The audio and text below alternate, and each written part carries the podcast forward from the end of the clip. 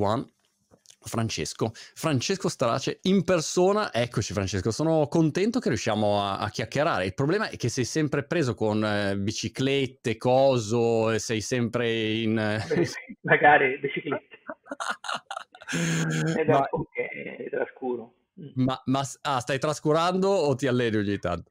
No, ci vado, ma non quanto vorrei. Diciamo, la verità è che ci riesco ad andare nei weekend e questo non basta. Ma sei eh, di quelli da esterno o anche da interno? Allora, da esterno tutte le volte. Okay. Purtroppo poi ogni tanto bisogna fare di necessità virtù e quindi andare anche sui rulli, però una bicicletta va fatta fuori. Perché eh, infatti, cioè, i, i, veri, i, veri, cultori vanno, vanno, in esterno. Io ho degli amici che vanno sempre eh, in bici, e, um, qui a, a Brighton, ogni volta dicono Monti ma perché non vieni? E io ho, ho preso le bici all'interno, no? Dico ragazzi, io sto all'interno, fuori piove sempre, fa fuori freddo. Fa freddo. ma guarda che non credere, non fa tanto, cioè in bicicletta mh, mm, ci si scalda, eh. Cioè, ah. L'importante è, è, è la, stare attenti in discesa, è lì che soffre freddo, ma in salita no. Ah, ok, dici questo non l'ho mai considerato. Nel dubbio, nel dubbio, resto all'interno, Francesco. Però insomma, valuterò magari, magari un test. Senti, Um, ho, ho, mille argomenti di cui parlare con te sul tema chiaramente dell'energia, c'è una situazione eh, peraltro in questo momento molto, molto complessa in tutti i paesi, io lo vedo qua in Inghilterra, ma immagino insomma in Italia sia, sia lo stesso, il, il, tema del conflitto, i, i, prezzi, una necessità di indipendenza, ci, ci sono tanti argomenti. Prima di entrare nel merito di quello però stavo spulciando un po' sul tuo profilo e poi mi sono fermato perché dopo 40 minuti non era ancora finito e quindi ho detto basta adesso devo andare, cioè non ho più tempo. Quanta roba hai fatto? Quanti imposti? È, è, è una questione di età. Okay. È una questione di età. Però Uno una cosa... più anziano più robe c'è nel profilo. Beh, insomma, però hai fatto veramente tante cose e mh, mi ha colpito che tu hai fatto, eh, hai fatto ingegneria, eh, di fatto. Sì, sì, Sei partito da lì. Sono ingegnere. Hai Volevo fare l'avvocato, devo dire la verità, poi ho cambiato idea all'ultimo minuto. Sì, ah. Proprio negli ultimi due giorni, tre giorni di, prima di iscrivermi all'università. Hai cambiato idea tu i tuoi genitori hanno detto no? no io, io, io. Ah, io. Okay. Volevo fare l'avvocato, poi sono andato anche a iscrivermi. Poi ho preso, c'era la lista degli esami che uno avrebbe dovuto fare, li ho letti per, nei loro titoli, ho detto io non, starò mai, non riuscirò a fare questi quattro anni, a studiare queste cose, quindi tornai a casa e dissi a mio padre guarda non penso di riuscire a fare l'avvocato. Lui fa vabbè ma devi trovare qualcosa altrimenti vai a lavorare non è che puoi stare così. E quindi io feci una raccolta di tutti i titoli dei piani di studi di tutte le università all'epoca vivevo a Milano.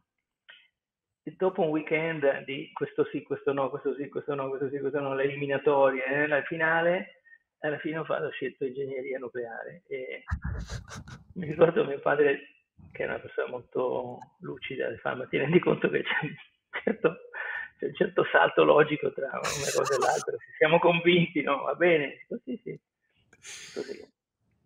Pensa che io... Ma lo fatto... rifarei, è, è piaciuto ah. un sacco. È, è, è, stata bella. Io invece ho fatto giurisprudenza, ho fatto anche l'abilitazione al patrocinio, pensavo di fare l'avvocato in vita mia, fino a che poi no, non mi sono scontrato con la realtà dei tribunali, le cancellerie, quelle cose ho detto ragazzi non fa per me però ho fatto il processo ehm, opposto al tuo, cioè ho guardato qualunque mm, facoltà e ho pensato ingegneria non potrei mai farli questi esami qua, cioè non, non c'era niente che potessi fare, poi ho visto giurisprudenza, diritto, cose, vabbè facciamo quella cosa lì. Però è, è stato, hai fatto ingegneria e uscito da ingegneria? Che cosa, dove sei andato? Ho cominciato, a parte che ho fatto il servizio militare, che a quell'epoca era obbligatorio, ah. poi dopo sono stato chiamato da, una, da, un'azienda che lavorava nel nucleare italiano, perché all'epoca l'Italia stava costruendo le centrali.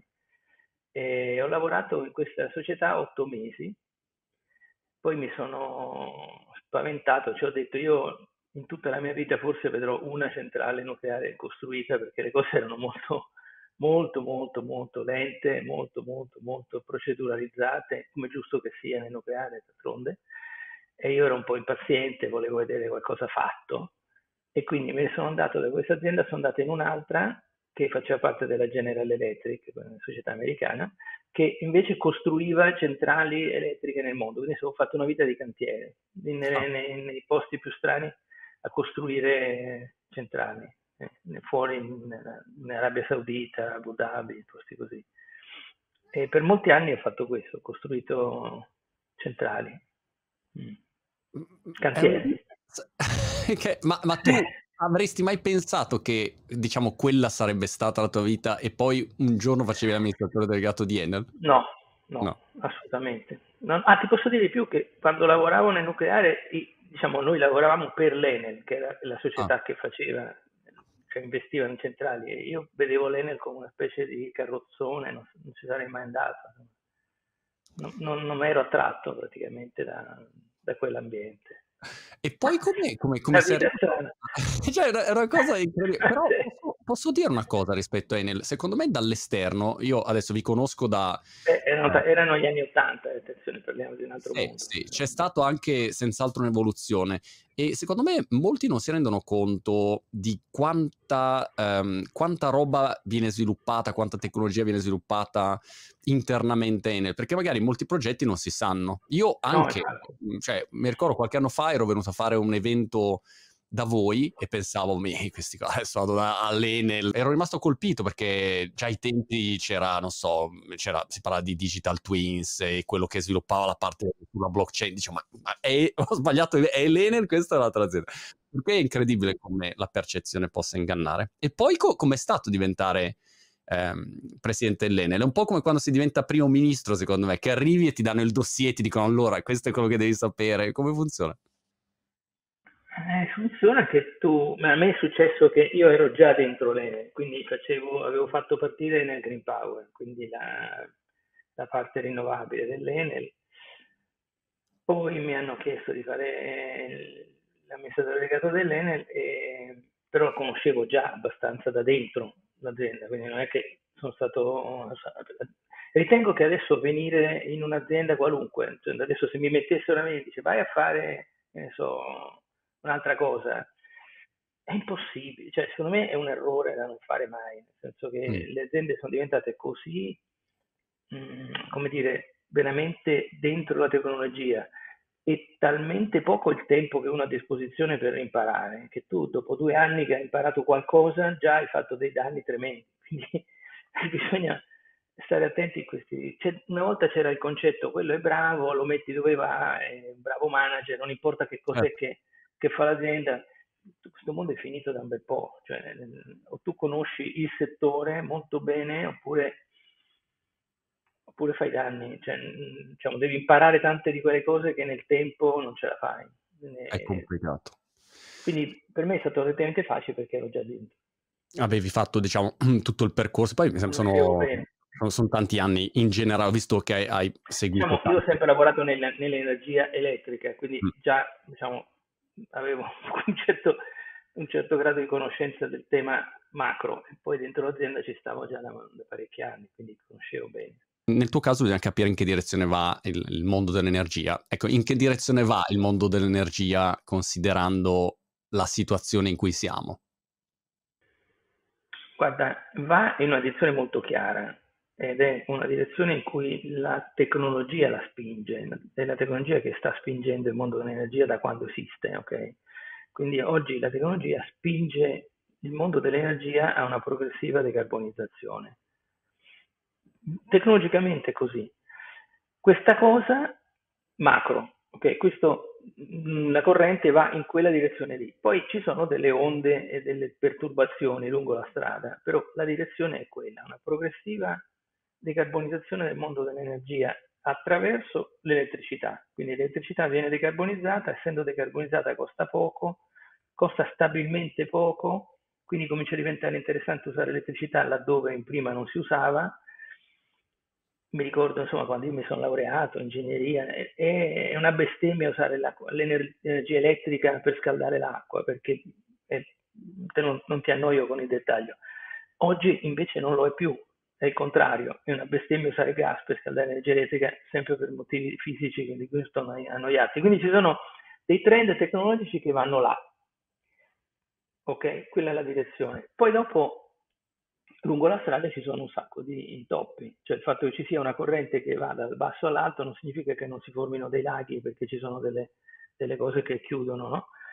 In questo momento noi stiamo in una situazione in cui il problema del gas che è venuto fuori con, con la, la guerra in Ucraina sembra che fermi questo percorso, oppure lo acceleri in maniera eh, incredibile. Ci sono tutte e due le, le opinioni, no? È evidente che nel momento che capiamo quanto è pericoloso dipendere da questa sostanza molto difficile da, da reperire sul mercato oggi, eccessivamente abbondante ieri e comunque volatile, e per di più dannosa per l'ambiente, queste cose chiaramente ci sono ormai talmente chiare che questo sarà un'ulteriore accelerazione. Poi ci sono turbulenze lungo la strada, quindi nel, nel lungo termine si va in lì, nel breve termine ci sarà un sacco di, di rumore, di turbulenza, quindi bisogna avere, come dire, la, la calma di capire che siccome quella è la direzione, spingiamo lì e, gestiamo naturalmente il transitorio. L'Italia, secondo te, che, che cosa dovrebbe fare per uh, diventare indipendente o diciamo il più possibile indipendente? Può diventare indipendente dal punto di vista energetico? Um, che fotografia scatteresti?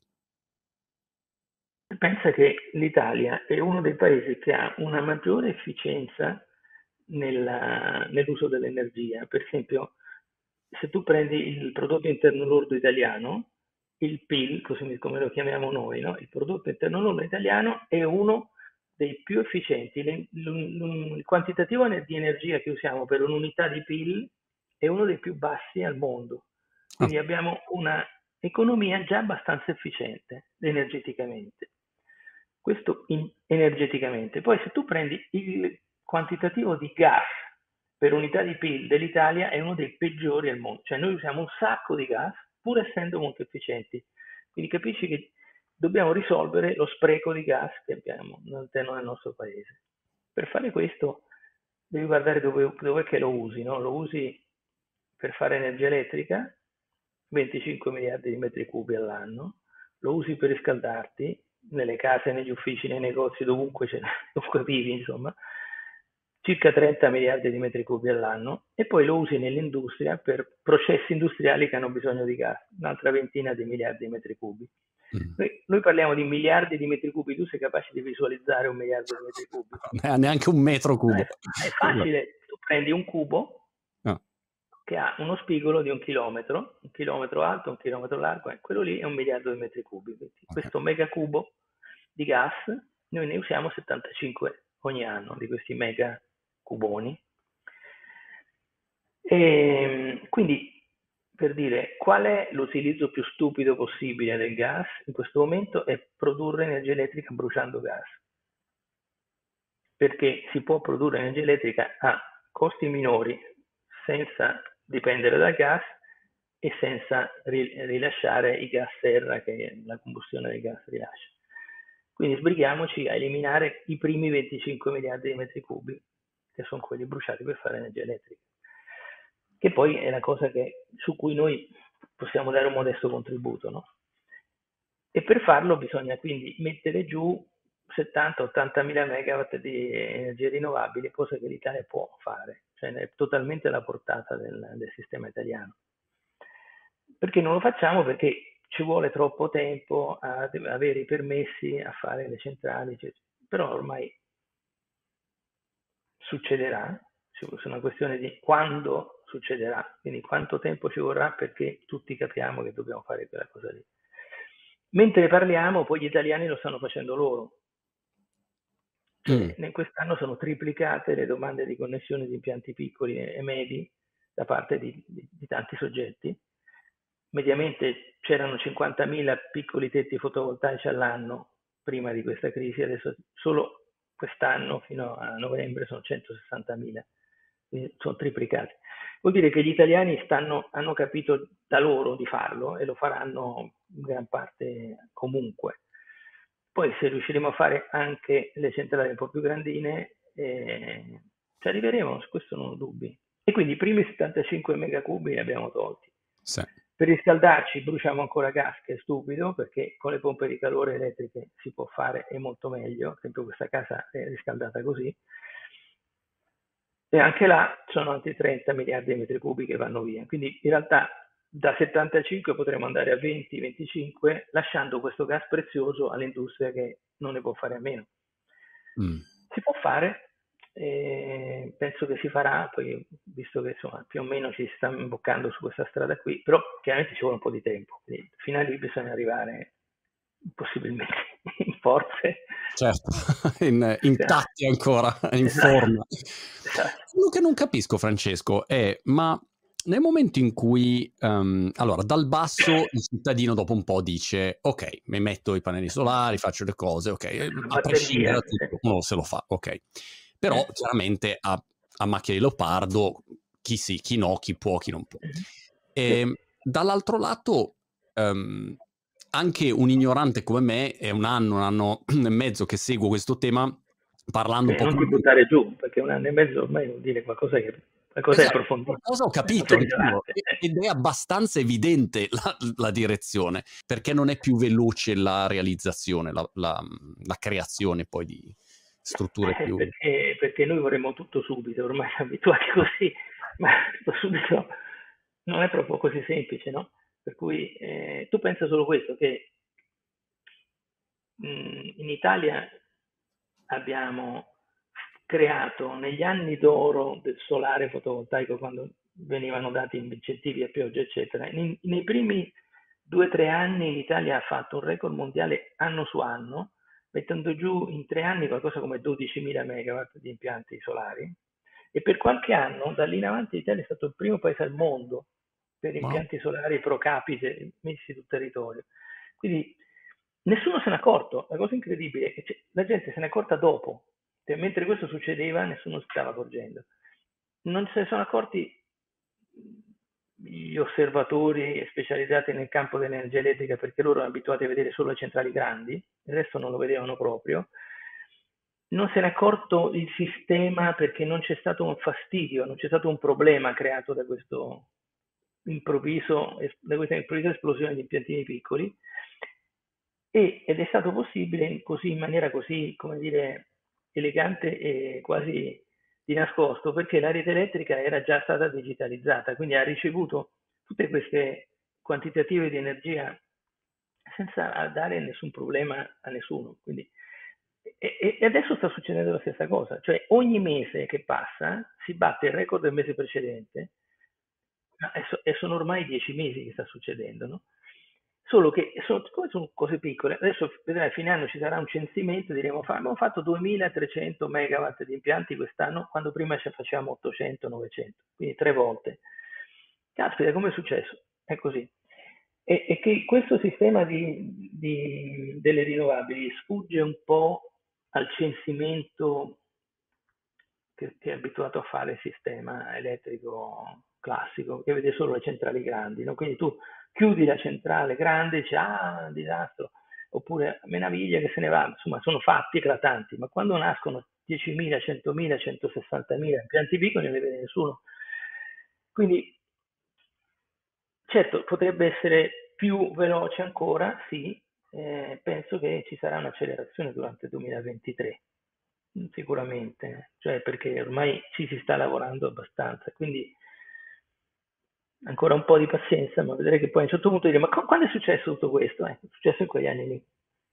È, è un po' così. È incredibile. È un po' come... ingannevole. Mm. Sì, tutti i cambiamenti tecnologici all'inizio, all'inizio non, non, sono da nessuna parte e poi istantaneamente ovunque, no? E questo è sempre, è, è sempre curioso. Dal punto di vista economico, Mhmm, ovviamente il sistema energetico attuale non basato su rinnovabili ha, ha tutta una serie di, suoi, di, di sue logiche, di suoi, suo ecosistema, mh, eh, de, dei lavori legati a quel mondo lì. Tutto questo nuovo sistema che, che descrivi, che situazione va a creare? Cioè, ci sarà uno scompenso, riesce a bilanciare il numero di lavori, creerà più lavori e, e un ecosistema ancora più grande? Che mh, impatto c'è dal punto di vista eh, economico di tutta questa, di questa, transizione? Dal punto di vista del lavoro è soltanto un più, è un vantaggio questo cambio, perché produci in Italia pannelli solari. Noi abbiamo questa fabbrica che stiamo ampliando da 200 a 3000 megawatt all'anno, crei posti di lavoro. I pannelli solari ne hai bisogno in Italia, te li fai. ehm, costruisci 160.000 impianti piccoli, fai conto che mediamente un impiantino piccolo per montarlo ci vogliono 2-3 persone, ecco che hai 500.000 posti di lavoro di colpo così. Infatti c'è un problema che non si trovano gli installatori in questo momento perché sono tutti pieni di lavoro, non sanno come fare. Quindi questa trasformazione crea posti di lavoro in maniera importante su un paese come l'Italia, molti, molti più di quanti ne faccia perdere. Quindi dal punto di vista italiano o in generale direi europeo è un vantaggio, una creazione netta di posti di lavoro per un periodo molto lungo, parliamo di 15 anni di almeno, 15 anni almeno di creazione di posti di lavoro per fare questo, solo il cambiamento. Poi per gestire la, la cosa finita è, è semplice, se tu sostituisci un parco di 40 centrali elettriche con 4 milioni o 5 milioni di centrali più piccole, è chiaro che c'è un po' più di posti di lavoro anche certo. a regime. Io nella mia immaginazione eh, mi immagino che voi abbiate tipo un gruppo WhatsApp dove c'hai dentro tutti i top, del, del, tutti i top aziende del pianeta no, su questi temi. Ogni tanto qualcuno manda un messaggino dicendo: Allora, ragazzi, si, si, fa, si accelera, e uno dice: Ma aspetta, non so. No, non ce l'avete. Ci sono un po' di queste cose qua. Poi ci sono degli appuntamenti un po' fissi, tipo Davos, queste cose mm. in cui ci si trova. Sì, serve, devo dire serve, un po' serve, ogni tanto fa, fa bene. Cioè, per, per, cambiarsi le idee, mi ricordo una volta, io mi sono trovato proprio con queste cose qua con, a Davos, con il, l'amministratore delegato del gruppo Volkswagen, che si chiamava mm. Herbert Diss, eh, e ci trovammo in, questo, in questa riunione, ci, ci, ci, siamo incontrati, io ho detto ma, ma soltanto qualche anno fa non ci sarebbe stato un, nessun motivo per, per l'incontro tra di noi, non avevamo nulla in comune, cioè nulla da dirci, a parte il piacere di conoscerti, ma adesso invece con l'elettricità, con la macchina elettrica, certo che abbiamo un sacco di cose da discutere e da lì poi è cominciato un rapporto. Quindi sì, diciamo, l'evoluzione della tecnologia eh, porta anche a, a incontro tra persone che altrimenti non, sì, al di là di, di, fare una vacanza insieme o qualcosa di, così trovarsi casualmente in un museo non avrebbero nessun motivo di vedersi. E quindi c'è questo, questa trasformazione energetica, che poi è una trasformazione dell'economia del mondo, non è solo del settore energetico. E guarda che succede all'automotive, guarda che succede adesso tutto il settore del riscaldamento, cambia tutto anche lì. Queste cose portano a rimescolamenti anche tra persone è vero, anche perché tocchi ormai, ehm, quando parli di elettrico è ovunque, qualunque qualunque ambito, ehm, non non è esente, quindi potenzialmente sei trasversale a tutti i settori. Mh. Certi più di altri evidentemente, no, però è una questione di tempo, prima prima o poi sai che prima o poi arrivi dappertutto. Quindi, so, con con dandoti dei tempi umani, ehm, in teoria entri in qualunque settore. Per esempio è ovvio che l'aviazione, gli aerei elettrici ci sono, ma fanno tratte brevi, eccetera, un po' come era con l'automobile vent'anni fa. Quindi tu lo vedi che comincia e vedi, ah, ma questo è uguale a come è successo lì. Quindi piano piano vedi esattamente lo stesso, la stessa traiettoria che si ripete ancora, ancora, ancora. È molto interessante, questa è una, è una trasformazione di tutta l'economia del mondo in maniera graduale ma ripetitiva, cioè sempre la stessa cosa che, che fa il viaggio uguale. C'è qualche mh, mhmm, esempio nel mondo um, di, di, paese che dici, vedi, loro hanno già, sono già, hanno già risolto, sono già a posto, oppure di fatto ne, nessun posto nel mondo oggi ha trovato una soluzione ottimale dal punto di vista energetico? Guarda, diciamo una cosa, la soluzione ottimale dal punto di vista energetico non esiste nel mondo, cioè nel senso che hai sempre uno sbilanciamento di qualcosa che devi sistemare, no? Però ci sono paesi più fortunati di altri. Cioè, un paese fortunatissimo è la Norvegia, no? La Norvegia è un paese fortunato perché ha grandi risorse di, di fossili, cioè il petrolio, il gas, eccetera, e l'intelligenza di non usarli a casa sua. Cioè loro hanno elettrificato tutta la Norvegia è il paese che ha più auto elettriche pro capite del mondo, sono quelli che usano l'energia elettrica in maniera più efficiente, sono quelli che hanno il riscaldamento a pompa di calore, però poi hanno anche la fortuna di avere il petrolio e il gas e lo vendono a caro prezzo al resto del mondo e con questi soldi decarbonizzano se stessi. Quindi paese che ha combinato fortuna e intelligenza. Mm. Poi ci sono i paesi che hanno una fortuna di essere poveri come noi, per cui non avendo tutte grandi risorse naturali, guarda caso abbiamo, come ho detto prima, un'economia molto efficiente, perché no, non riuscivamo a campare. E, e, quindi adesso dobbiamo fare di questa nostra virtù atavica, che è stata, diciamo, ci è venuta da essere poveri di risorse naturali, un punto di forza. Quindi usiamo il cervello per ottenere energia in maniera intelligente. Eh, quindi ci sono tanti modi. Uno che ha raggiunto la pace dei sensi non c'è, perché probabilmente se vai in Norvegia troverai i norvegesi che criticano, ah, potremmo fare di più, potremmo fare meglio. Cioè, non c'è dubbio. Un'ultima mm, curiosità e poi ti, ti lascio uh, andare a tu, tutti i tuoi incontri. Ma um, avete fatto questo studio con, con Ambrosetti um, e, e, mi ponevo il tema del, um, della, diciamo della deadline, no? Anche tu hai detto, ecco, bisogna, si arriva lì, ehm, questa direzione, però mi domandavo quali fossero i tempi, ecco, di, di, cioè quando è che arriviamo a un punto in cui dici, guarda, secondo me entro questo periodo probabilmente siamo, siamo messi meglio, ecco. Guarda, i tempi non siamo noi che li, li dettiamo, ma è un po' oh, l'accumulo della CO2 in atmosfera, perché la transizione energetica avverrebbe lo stesso per questioni puramente economiche, cioè come ho detto prima, l'economia della transizione è talmente convincente che questa avverrà in ogni caso. La velocità con cui dovrebbe avvenire invece dipende dalla convenienza di farlo prima o dopo. Ed è chiaro che oggi tanto prima lo facciamo, tanto meglio siamo tutti per il tema del crimine, perché è ormai, penso, abbondantemente evidente il danno che è stato fatto nei passati secolo e mezzo e che se ci continuiamo a insistere eh, diventa sempre più difficile da rimediare.